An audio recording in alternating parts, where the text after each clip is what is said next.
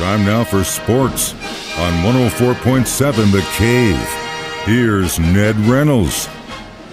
Mike, the intern, Ned Reynolds, back in the studio on a Tuesday morning. So you called it last week. Came in, you said, you know what? I think Texas and Oklahoma are moving to the SEC. Well, Texas made it official pretty much yesterday. They, they both did. They both, what they did, they had a media agreement with the Big 12 through 2025, and they both sent their regrets that after 2025, the media agreement is out. Now, does that mean they won't leave until then? No, not at all. This is, Mike, this is just the beginning of uh, a big, major uh, cataclysm in college sports. We saw it a decade ago when the teams all left the conference. That was, that was round one. This will be round two now. And a lot of schools are going to jump into major conferences to which we'll have a limited number. And this is my opinion. Uh, next five or ten years, we'll have conferences in quadrants of the country. The Northeast, the Southeast is already there, of course. The Big Ten, it'll be a huge conference. Pac 12 will be a huge conference of uh, all schools, and there are 130 of them that play D1 football. This is all being merged into a situation. It was predicted a number of years ago that this is the route that it would take, and it has. Why? Because money is there. I'm going to give you an example. There are the, the playoffs, of course, are going to morph into a 12 team. That's just the start. It'll probably go to 16 teams. Yeah, eventually. This is huge TV money, and these schools want to be a part of it. And as a result, you're going to see all this jumping. Texas and Oklahoma, it'll start, I'm going to guess, 2023 or 2024 because there are a lot of negotiations with uh, contracts that have already been signed that have to be broken now, so there are payoffs there. But we'll see. It, it's it's a pretty interesting situation. Yeah, well, like I said, if you're a betting man, you should have bet on Ned last week when you came in. It seems that you can tell the future. Uh, so you know, like you mentioned, as far as money. Um, you follow the money, especially when you're talking about a college team that you know more money means more better coaches and facilities and all that stuff.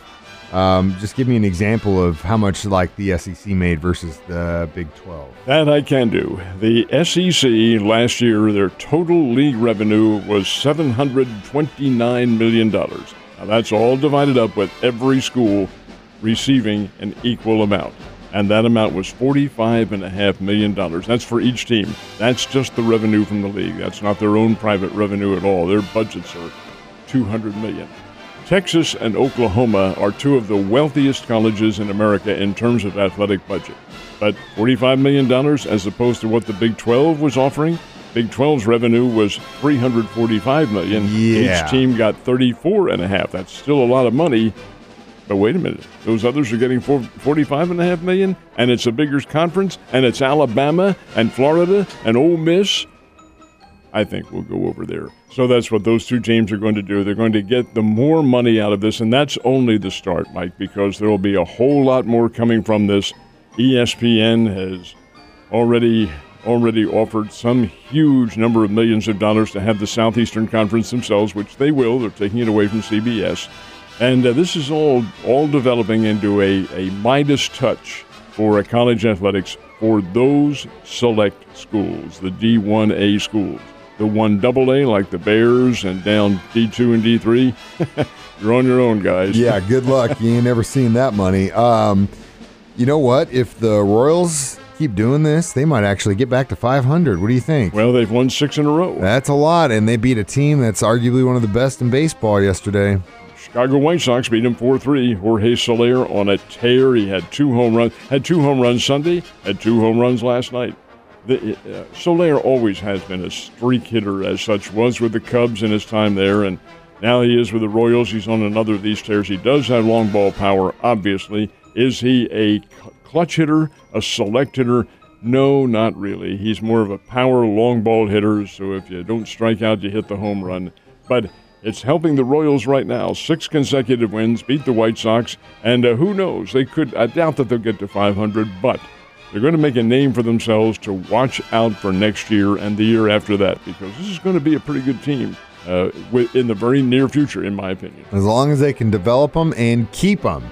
That's the key, Ned. The quarterback and a couple of players uh, reported to training camp over the weekend, and now pretty much everyone is in St. Joseph, Missouri. Am I right? They are there. They're all there getting ready for the drills, which begin tomorrow. It's uh, an open camp for season ticket holders only. This is the only one, or not the only one, but there's several that are closed practices. This is closed to an extent. If you have a season ticket you can, and made your, your uh, reservation, then you can go tomorrow to opening round of the drills. So they'll start start tomorrow. Go through all the practice sessions. It's going to be nice and toasty. Up Oh my goodness gracious! I, I every year for some reason at training camp it just gets so hot, and you're on that hill, and the sun's beating down on you, and you don't care because you're watching your favorite team practice. And along about December or January, you're thinking, well, what happened to those days in St. Joe anyway? You're standing on carpet at Arrowhead trying to stay as warm as possible, and you're thinking, "I'd do anything to get sunburned right now." uh, but yeah, it's it's good. Uh, it's it's uh, looking like it's going to be a little bit better than last year. Still no autographs and all that stuff, but hey, at least we get to go to St. Joe and and actually watch a training camp this year. And that's always interesting in its own right to see what the pros go through. And- Yeah. and it's a, it's drudgery. And it also is a good thing as far as team building to get them out of the city, get them away from the distractions. They're all together as a team. They can learn as a team, build as a team, and that's where you build your foundation. And you would hope that would carry over into everyday life, and sometimes it does, and sometimes it doesn't. Well, then, if you're talking about training camps, Ned, when's our next training camp? We need one. we don't need one, don't we? Well, we're going to get the hell out of here and figure that out. Uh, it looks like pro football player's most valuable player is finally going to go back to his team after all this drama at the very in last week the guys in Vegas were saying he's going to retire next week well hopefully you didn't put any money on that bet cuz you'd be losing This was a saga.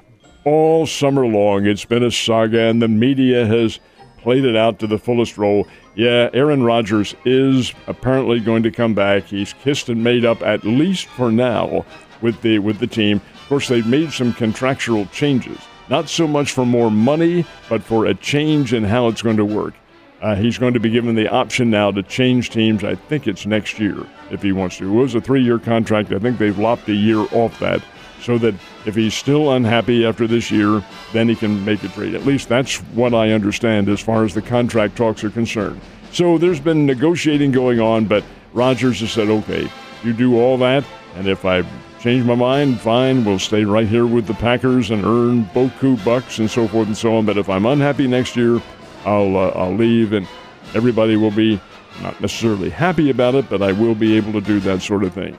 So this year, apparently, he's going to come back, and I wouldn't be surprised if in the uh, next few days he doesn't uh, show up. you know we've talked about it a thousand times the the sand in the hourglass you only have so much and at his age taking a year off from football would have been the end for him It would have, it would have been the it end Might not. Um, I'm going to argue just a little bit with you. Might might not have been the end, but it would certainly be a massive diminishing of Yeah. his abilities. yeah absolutely and and it, it's hard to come back Le'Veon Bell great example most recently um so the olympics happening in japan right now how's team usa doing currently The USA women's basketball team played very well in the early hours. It started around midnight, somewhere around there, our time. Played Nigeria.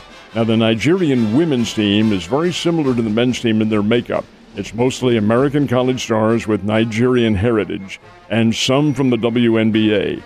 Well, the USA didn't have an easy time with this Nigerian team. Beat them 81 to 72. But in Las Vegas last week in exhibition, they beat them by around 30.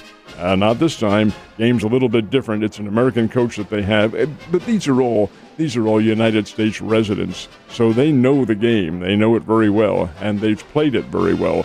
So capable of giving USA a tough time, and they did. But USA wins, remains undefeated, 50 straight wins, I believe it is, for the American women.